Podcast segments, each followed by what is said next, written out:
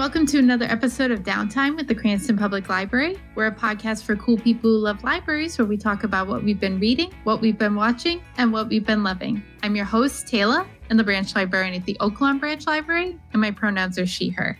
Hi, I'm Katie from the Cumberland Public Library. I also work at the Coventry Library and the Barrington Library.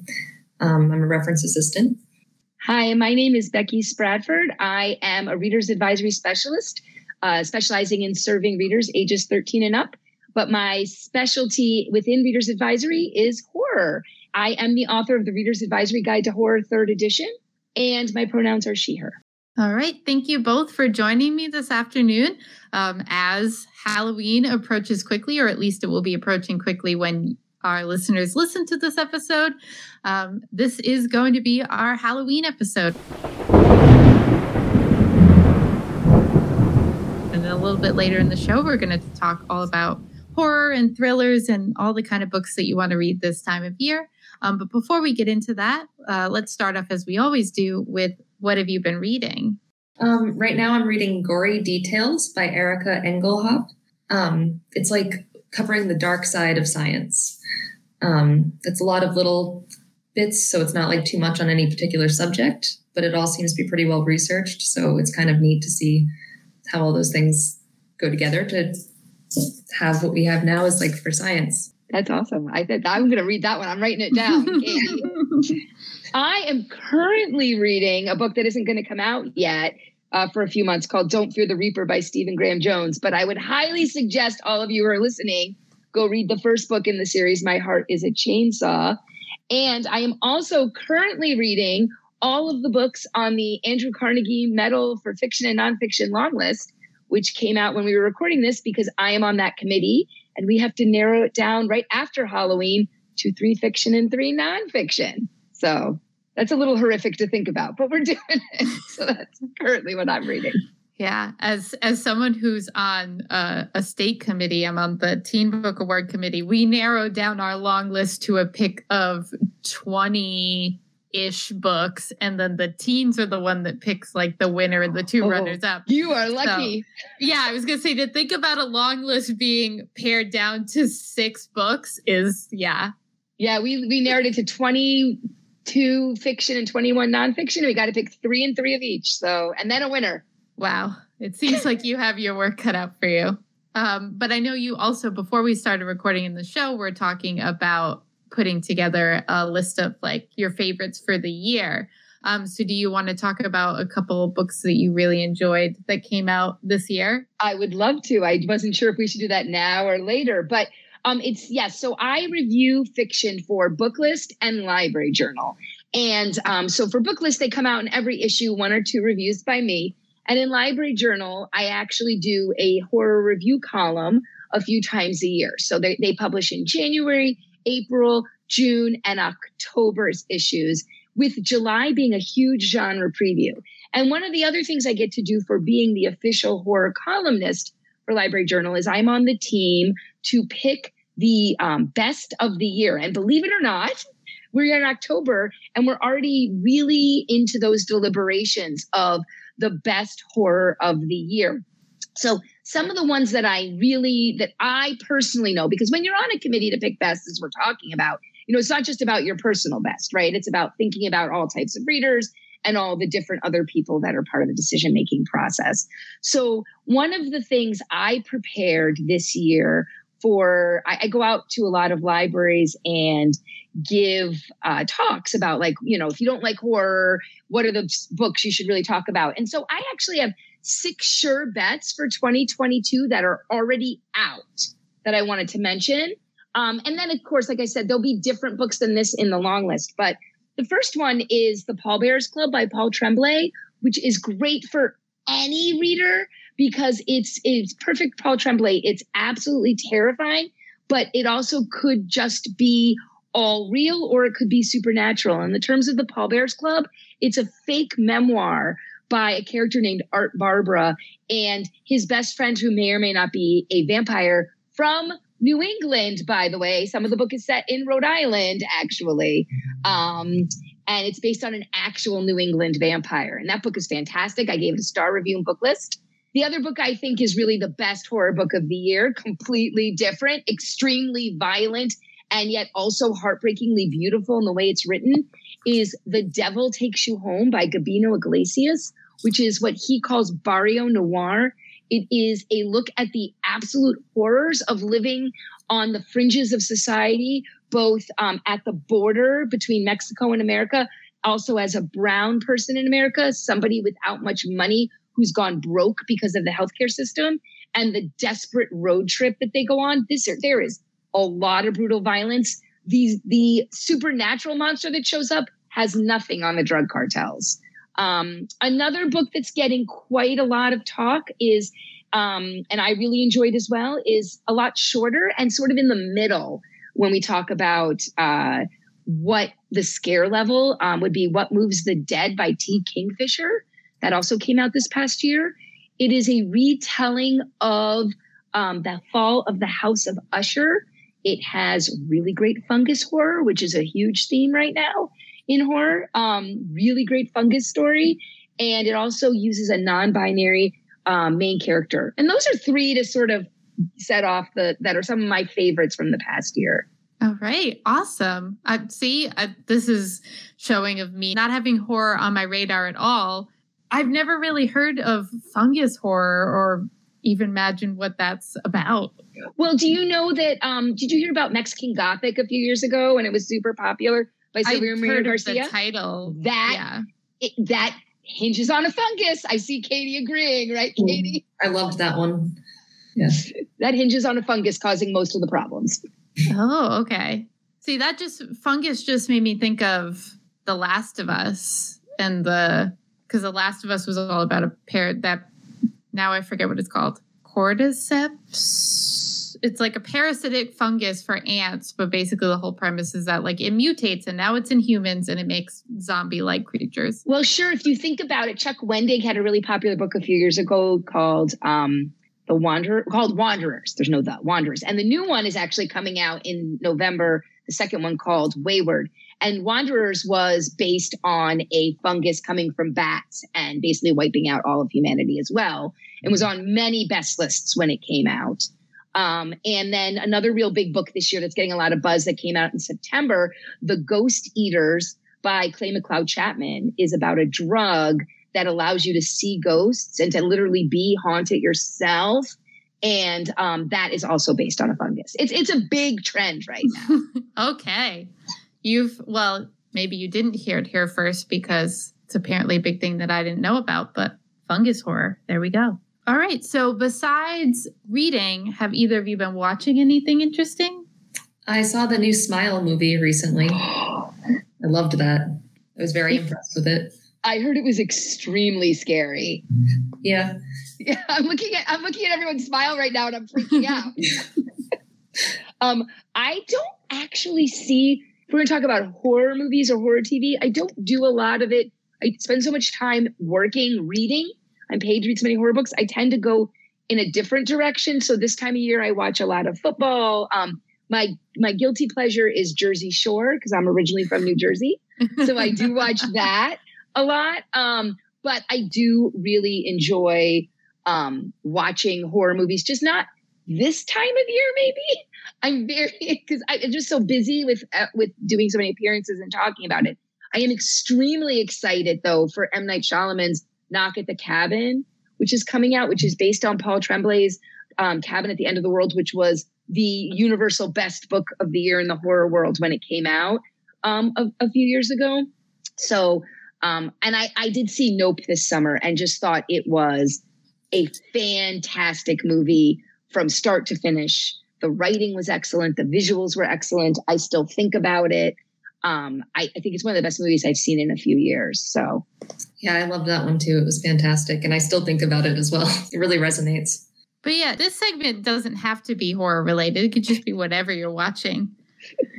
I watch a lot of football this time of year. And, and I, I'm going to say this, and you might not want to keep it in, but um, because you are in New England and I grew up in New Jersey, although my daughter is at college in New England and I went to college in New England, But tonight that we are taping this, the Yankees start in the playoffs. So that is basically going to be what I'm doing every night, watching on television until they're done, which hopefully isn't until next month. Um, so, but that's probably going to make all of your listeners angry. Maybe that's good. I thought you were going to talk smack about the Patriots because you started saying about football. And then well, I, like, I do oh no, love, what is she going to say about the Patriots? I do love the New York Giants, and I try not to rub in the New York Giants to Patriots fans. My boyfriend is a Giants fan too. So he was happy this weekend because they won, I think. Yes, they? did in London. Yes, in London. Yep. Okay. Um, yeah, no, it'll just feel like it'll just be dead silent in the apartment besides the game playing and then suddenly like from the other room i'll just hear like loud clapping and i'm like what are you doing um but yeah so i heard more clapping than yelling so, so you just usually assumed, right? a sign that they won or Katie, what do you okay. watch that isn't horror based? Do you have any? I've admitted Jersey Shore, baseball. um, lately, the only thing I've really been watching that isn't scary is Brooklyn Nine Nine that's been my binge show lately. Great binge show. That is some fun times. I like that. Yeah, it's good to laugh at and it's a fun show. I want to try Brooklyn Nine Nine again because I watched like most of the first season and then just like got distracted with other shows and never went back. Andy Samberg is pretty much always funny. So I even like true. his commercials with Snoop Dogg for beer. I like actually watch those commercials because they are so many. But I will say, in terms in terms of talking about this being October and both of us liking scarier things, both Katie and I, it, it is interesting. I, you need to have both sides, right? It's fun to be scared, but you also need to be able to laugh. And I think it's it's really shows a lot that Katie is watching a show that's really well done, but really funny. You know, I think and and I think that's what happens with me with the sports and with Jersey Shore. It's just a respite from the real horrors in the world plus the horrors that we're reading in our books. It's it's a nice balance. I usually watch the comedy stuff right before bed. Like the whole daytime is horror, but bedtime bedtime is for funny stuff. I love that. The whole daytime is horror. That's, that, that's a great tagline. And we'll return to the show after a quick break.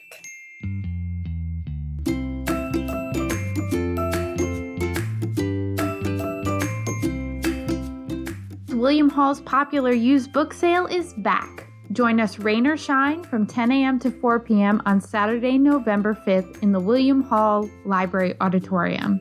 Books for adults, teens, kids, fiction and nonfiction, along with DVDs, CDs, and some vinyl will be for sale. Books for adults are $1 and books for kids are 50 cents. We hope you join us for some of these awesome books.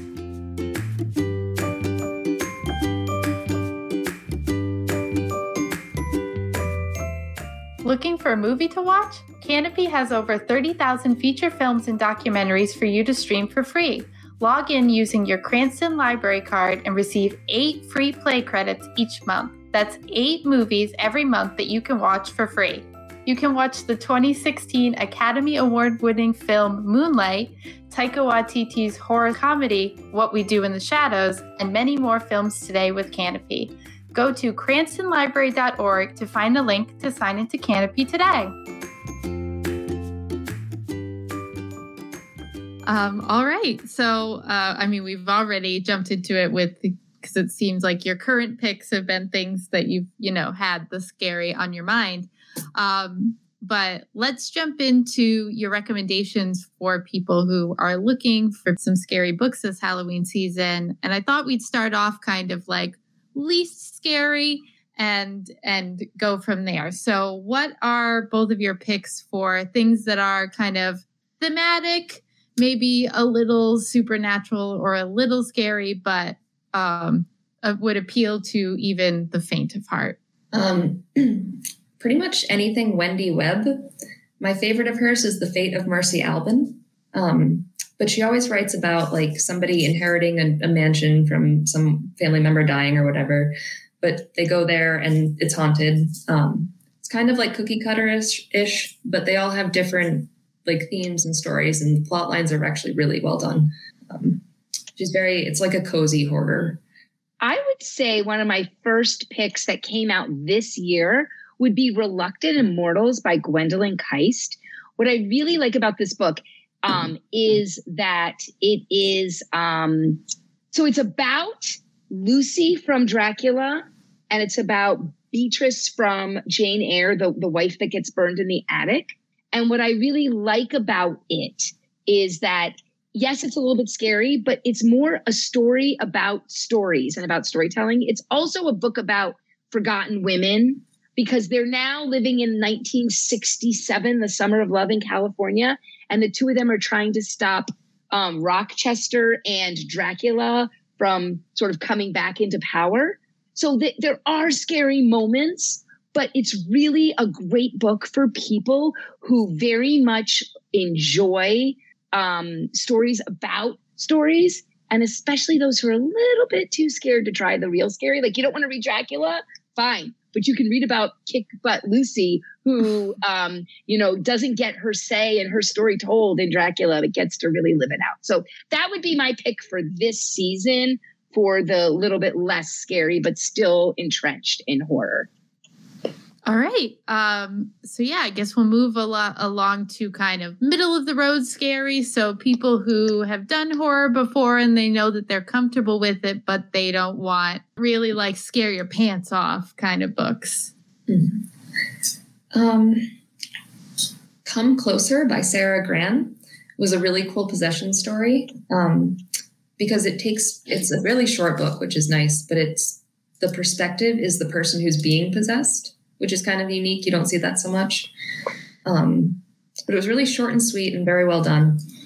I, that's that's a great author too. I think to give to people as they're um, learning and trying these other things. One of the authors I really like to suggest to people who is very good at doing slightly more scary um, but still, I feel like this is like the next, there's two levels. I'm going to give you like the 1A and the 1B. Alma Katsu. Alma Katsu writes amazing historical horror. Um, many people who like horror often say she's not very scary, but people who are new to it that we give to it are definitely scared by it. What does she do? She takes a historical event and she then adds horror to it. So let's start with her lightest horror uh, of her historical horror novels, um, and that would be The Deep, which is based around the sinking of the Titanic and then another sh- ship sinking and one character um, who's on both ships. And there is this like sea witch story woven in.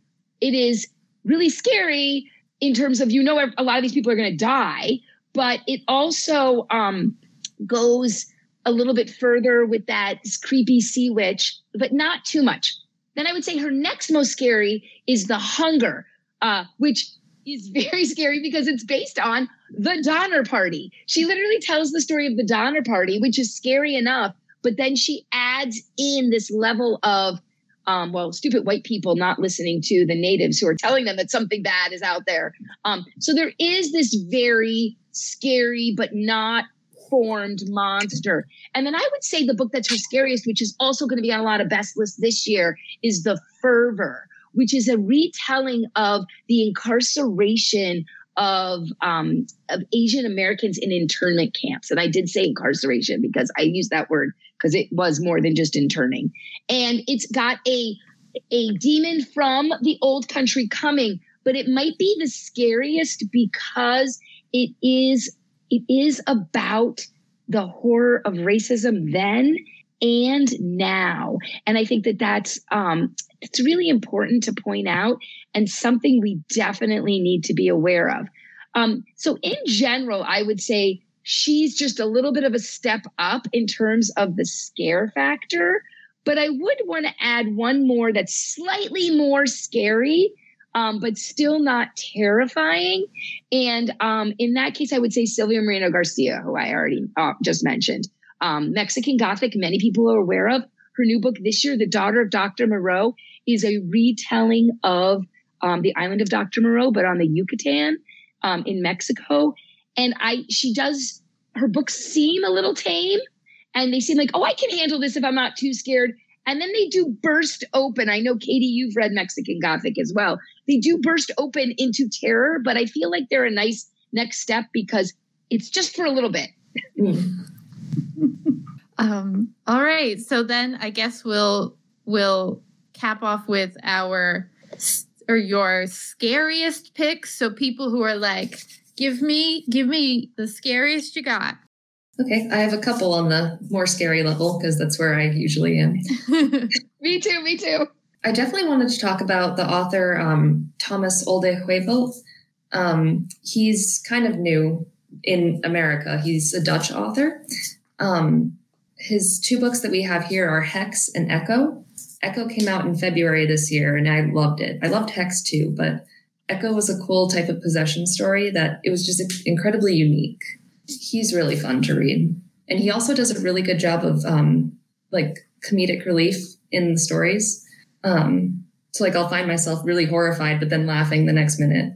So he's fun. Um, I also really love Hell House by Richard Matheson. Haunted houses are kind of my thing. That's my favorite type of horror. And Hell House is like the Mount Everest of haunted houses. It's kind of everything you could want in a haunted house story. And I also wanted to mention The Terror by Dan Simmons, because um, Alma Katsu kind of reminded me of that as well. It's historical fiction about the Franklin expedition, where two ships um, in 1845 got trapped in the ice up above Canada. And they were stuck there for at least two years before they started to like walk away. Um, so Dan Simmons takes on um, the whole horrors around that and adds in a nice extra horrible monster as well. So that one was pretty scary. And I want to talk about a couple um, books specifically, and then maybe like an author or two as well. So, in terms of like scary books, I think it's important um, that we talk about like the you, the words that are used when we talk about stories, um, because often if you look in reviews, they'll use things like gruesome or violent, and I'm very careful to try to put those words in. But then there's books that win awards, and I think that people go into them not knowing what to expect. So I want to use a really great example. One of the best books that's been written this century um, by anyone, I think, in any genre, but in horror specifically, it's The Only Good Indians by Stephen Graham Jones. I know I mentioned him previously. This book won every award. It won the Bram Stoker. It won the um, the LA Times Best Speculative Fiction Book of the Year. This book got him the Mark Twain House Prize for Best American Voice. I mean, this is a book that everyone should read. I'm not sure everyone can read it though you know, because it is, I love it. It is terrifying. It begins with a scene where a monster is stalking one of the main characters. The story is predicated on this idea that four um, native boys, when they're teenagers, go on an elk hunt illegally. It's not their turn, it's too early. And they, by mistake, kill a pregnant elk. Well, 10 years later, that elk is out for revenge, and she is going to get every single one of them. Um, there is a very gruesome scene that involves a dog. There is, I like to tell people, you will never be able to look at your ceiling fan the same way again. Um, there is, yeah, I see, right. Um, there is a very gruesome scene that's in a Native American in a Native American sweat house, but it also has an absolutely beautiful and optimistic ending with this young girl who is going to be who's going to be the next generation of these these this tribe and save them um hopefully so it's got a lot to say but it's but it's gruesome right same thing i mentioned knock at the cabin coming out as a movie the cabin at the end of the world also the year year or two before the only good indians won all the awards again new york times notable book all of these things this book is also terrifying it is a home invasion story with a family um, it's two men and their adopted Chinese daughter. They are extremely loving family. There's a knock at the door. Four strangers come in and they claim that this family is um, the that the world is about to end in an apocalypse unless this family makes a truly terrible choice. And if they do it, they can save the world. It is terrifying. It is terrifying and gruesome and violent as a horror story. If this is true, it is also that way if this is just a home invasion story. Um, so those are two that are extremely gruesome that I would, you know, be careful who I was giving them to. Um, that being said, they're not the only scary, terrifying books. They're not only by men. Um, I do want to mention a couple other books that are sort of higher on the maybe on the gore and the, the fear, but Hailey Piper is an amazing author. Her tagline is Make Horror Gay AF. I don't want to say it because we're on a, on a library podcast. Um, Queen of Teeth was the uh, superior achievement in a first novel. I was actually on that jury last year for the Stoker Awards. And um, it is an amazing story about, well, it's about a young woman who has a vagina monster basically that comes out of her. It's a cosmic monster. It's a near future where she has been part of an experiment basically and she's part chimera these monsters have been put into her i loved it because it also took place in newark which again i said i was from new jersey so i like stories there. But it was a what it was a great monster story um, and it was about basically this monster just taking over and it was gruesome and visceral but also tender. There's a tender love story in there. She wrote um, i worked with her on an interview or i believe she wrote a piece for library journal about combining horror and romance uh, and I think that that's really important. But I will say the author everyone's talking about in terms of extreme horror.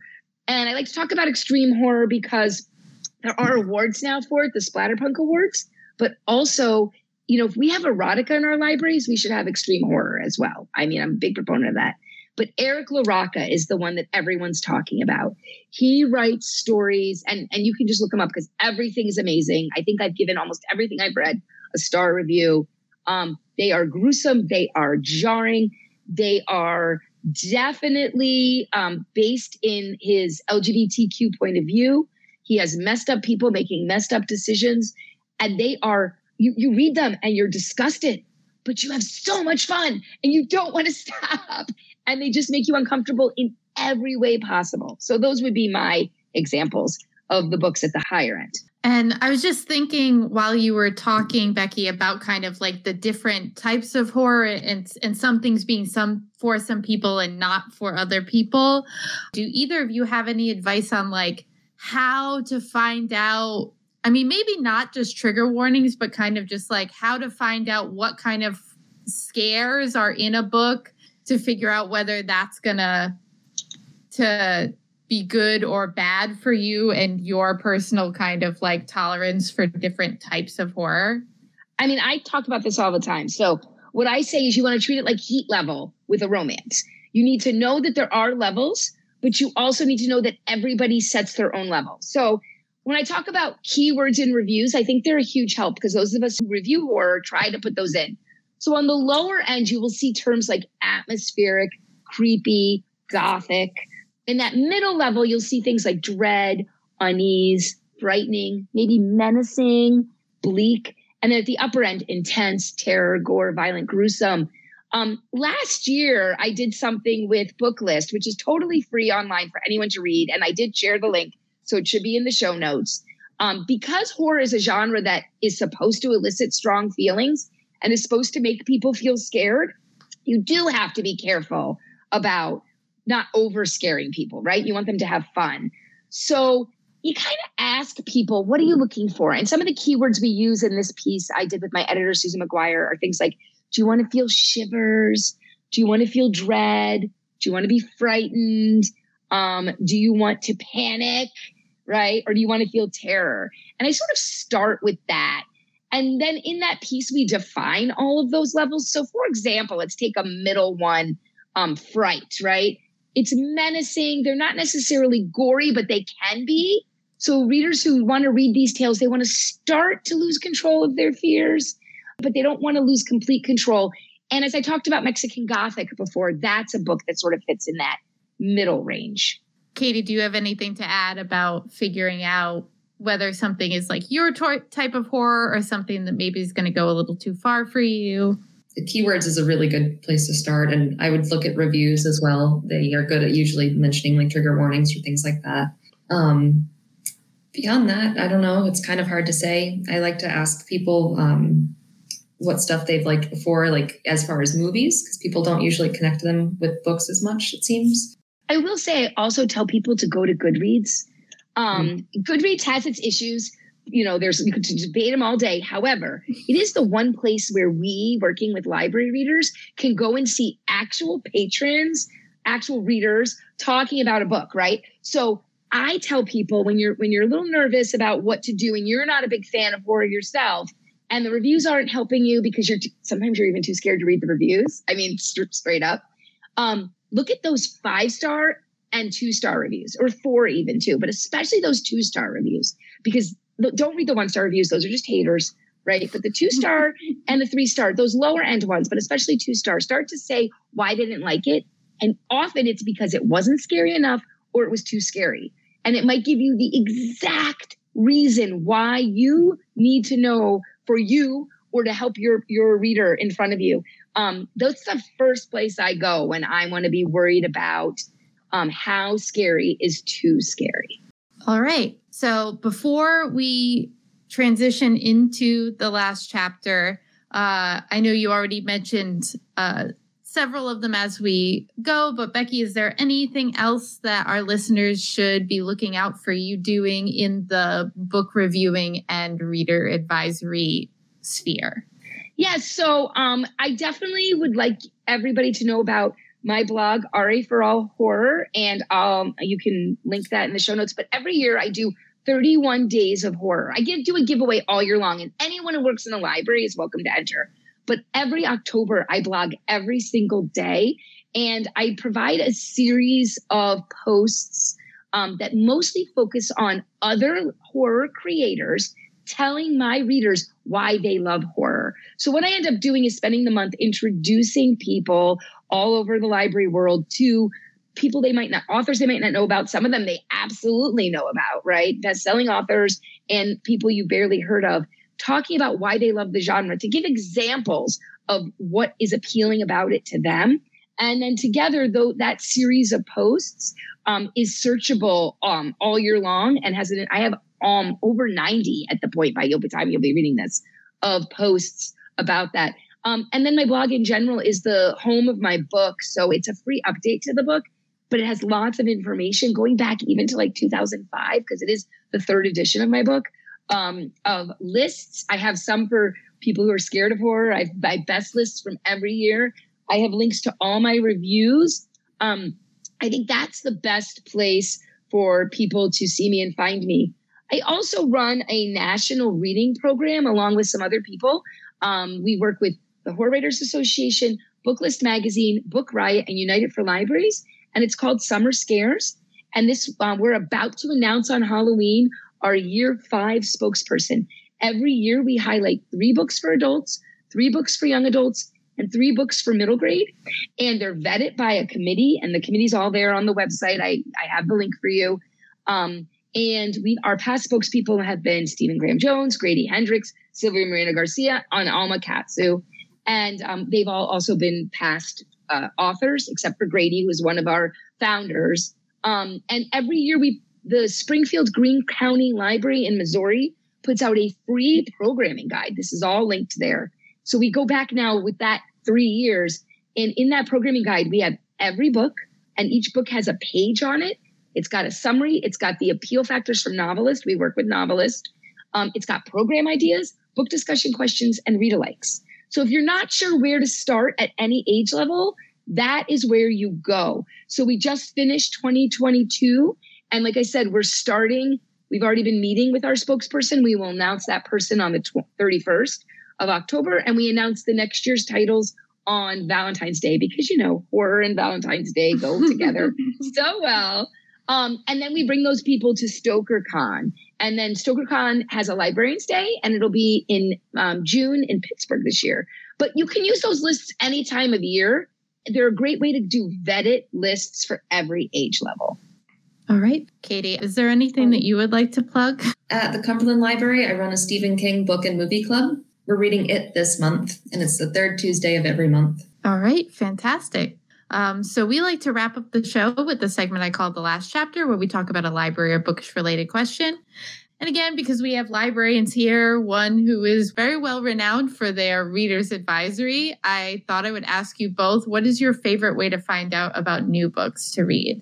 It's funny you ask that because when I train libraries, and I just did a training yesterday, um, I tell them one of the questions they should ask each other and their reader, their patrons how do you find books to read for fun? Because often you uh, get so caught up in the resources that you're using on your own. When it comes to horror, I 100% use the Tor Nightfire list that Emily Hughes keeps up on their blog of all the books coming out for the whole year. And then she does a blog post for each month. So hopefully that can be put into the show notes. And I use that to plan my year definitely for my reviews and all of my reading. But I really like using um, the, I listen to NPR a lot. I get the NPR book of the day, and I really enjoy that. It's a very short podcast where I get a book I might not have heard about anywhere else. Um, sometimes horror pops up. They've done The Hacienda by Isabella Cañas this year. They did The Pallbearers Club, which I already mentioned, by Paul Tremblay, um, and others. Um, I do that. And then my favorite place is Twitter. Library Twitter is great, but book Twitter is the best. I find a lot of my books on Twitter as well, but from like authors. Like Stephen King tweets a lot about things, and that's how I found um, Thomas Olde Heuvelt. So I like do that, and I also um, I'm in like a couple groups on Facebook for horror lovers. Um, so there's a lot of recommendations you get through there. Um, and I also will just often Google like scariest books or like you know haunted house books or whatever, and I just go through lists and look for things that I haven't seen before. Um, because it's interesting what people will compile together for what they think is horror or not. I will say one of my favorite tips if you're working in a library or even if you're just a patron coming to a library is to listen to the other readers that are coming through. I often got my favorite book recommendations from patrons, not other library people, not professional people. Um, and I just, I, I can't tell you enough. I remember years ago when Seabiscuit came out, someone's i'm like oh, i'm not going to read that. It's about a horse. She's like becky it's not about a horse. Trust me. That's just the reason to tell the story. And then i have one last tip because i will be doing this tomorrow.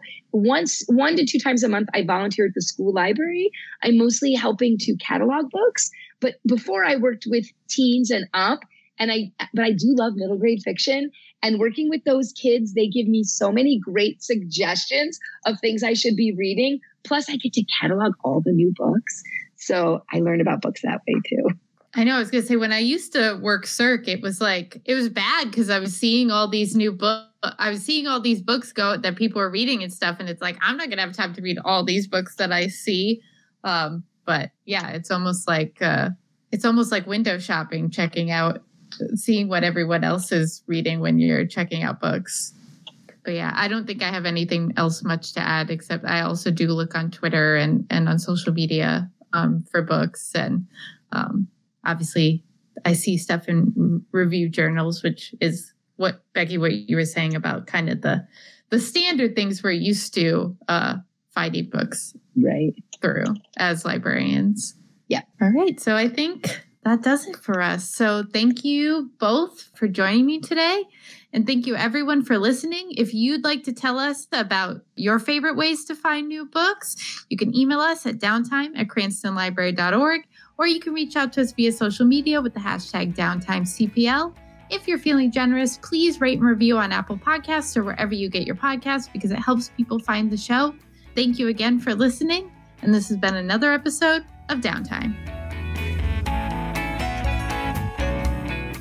Downtime is a project of the Cranston Public Library and is produced by Zach Berger, Nomi Hay, Robin Nizio, and me, Taylor Cardillo. Audio engineering by Dave Bartos. Our theme music is Day Trips by Ketsa, and our ad music is Happy Ukulele by Scott Holmes. Links to the books and movies discussed can be found in the show notes. Remember to rate and review Downtime on Apple Podcasts. Connect with the podcast on Facebook, Twitter, and Instagram with the hashtag DowntimeCPL and if there's something you'd like to hear on the show, send an email to downtime at cranstonlibrary.org. Join us next week for more downtime.